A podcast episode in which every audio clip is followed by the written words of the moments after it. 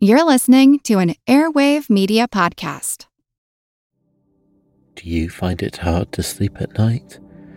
Then the Calm Cove podcast can help you sleep deeply all night long. Calm Cove has deeply relaxing meditation music and ambient sounds like ocean waves and crackling fires. All of our episodes are designed to help you relax and to fall asleep fast. Calm Cove is brought to you by the team behind Sleep Cove, the sleep podcast that consists of spoken word hypnosis, meditation, and stories. So if you want to listen to a beautiful soundscape tonight, search for Calm Cove on Apple Podcasts or Spotify and see how we're helping millions of people relax and go to sleep every night.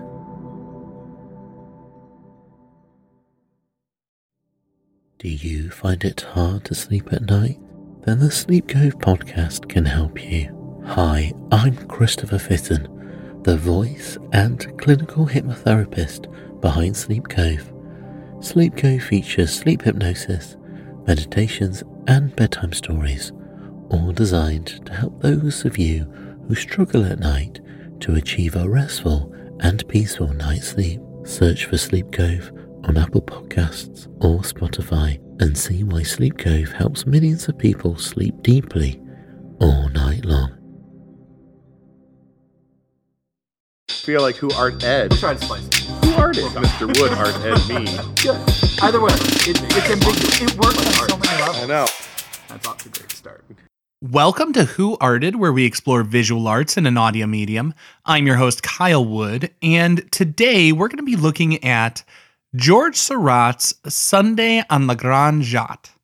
Now, just a reminder if you're listening on Amazon Music, Spotify, Apple Podcasts, any of those platforms that support episode specific cover art, you can see the image of the work we're discussing right there in your podcast app. And of course, while you're looking in your podcast app, please do me a favor and leave a rating or review to help others find the show. Now, on to our actual topic George Seurat. In 1894, George Seurat began going out to this idyllic little island away from the urban center of Paris. It was a place where people of various classes would relax. While the image is of people at leisure, Seurat was anything but relaxed. He was a disciplined artist on a mission to create a work that would be significant in art history. He spent years developing this piece.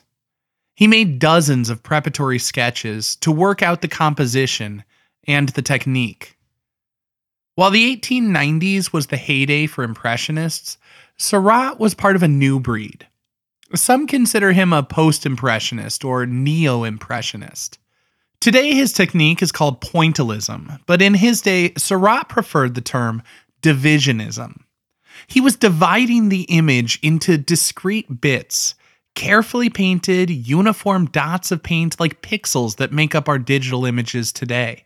While his process was careful and handcrafted, Seurat was fascinated by science. He developed his approach after reading the works of scientists like Michel Eugene Chevreul and Ogden Rood. One of the key concepts that Seurat latched onto had to do with how color is perceived in relation to its surroundings. He was reading about uh, some trouble people had restoring tapestries because they couldn't simply dye to match a piece. They had to account for the surrounding colors. Seurat's idea was that dividing the image into these discrete dots of color and paying careful attention to the interaction of one color juxtaposed or placed next to another color, the painter could arrange combinations that would heighten the contrast and make the colors more vibrant. Seurat wanted to make this particular piece stand out even more, making it all the more vivid with a colorful painted frame of dots around the perimeter, and that was offset by a clean white painted wooden frame. That's how it stands today in the Art Institute of Chicago, where it's displayed. Seurat was fascinated by the interaction of contrasting colors, but his work is steeped in other contrasts as well.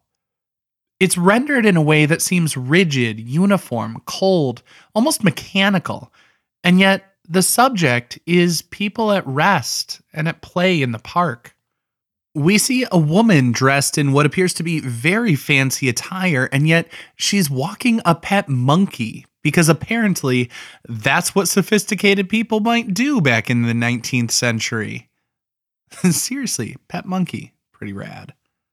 But to my mind, this painting is full of seeming sort of contradictions or at least contrasting points. I mean, there are these people who seem sort of relaxed and carefree, and at the same time, there's a small child who's looking out, confronting the viewer. It was exhibited with the Impressionists, which I associate with that sort of quick, dashed off. I mean, it's the impression of what was in front of them, and yet it was so carefully and meticulously rendered. The subject is people in the park, sort of at rest from the modern urban industrial age of Paris, and yet it's rendered in this way that seems cold and almost mechanical. It's full of organic forms composed of neat and precise dots. Sunday on La Grande Jatte is a sort of companion piece to his other painting, Bathers at Asnieres. I don't know why I'm suddenly doing like a Spanish accent on that. I don't know, the Bathers piece. Now, the Bathers are the working class on the left bank, while Sunday shows the bourgeoisie on the right bank. If we imagine the two paintings side by side, almost like they were a diptych, the people on both banks would be looking out at each other. The bather in the water is looking out of frame. It seems like he's calling out. Within that painting on its own, it would feel a little unbalanced as it leads the eye out of the composition. But if we consider the bathers and Sunday, like I said, almost as a diptych, the bather appears to be calling out to the people on the other bank. This action is mirrored in a way by the woman fishing on the Sunday painting.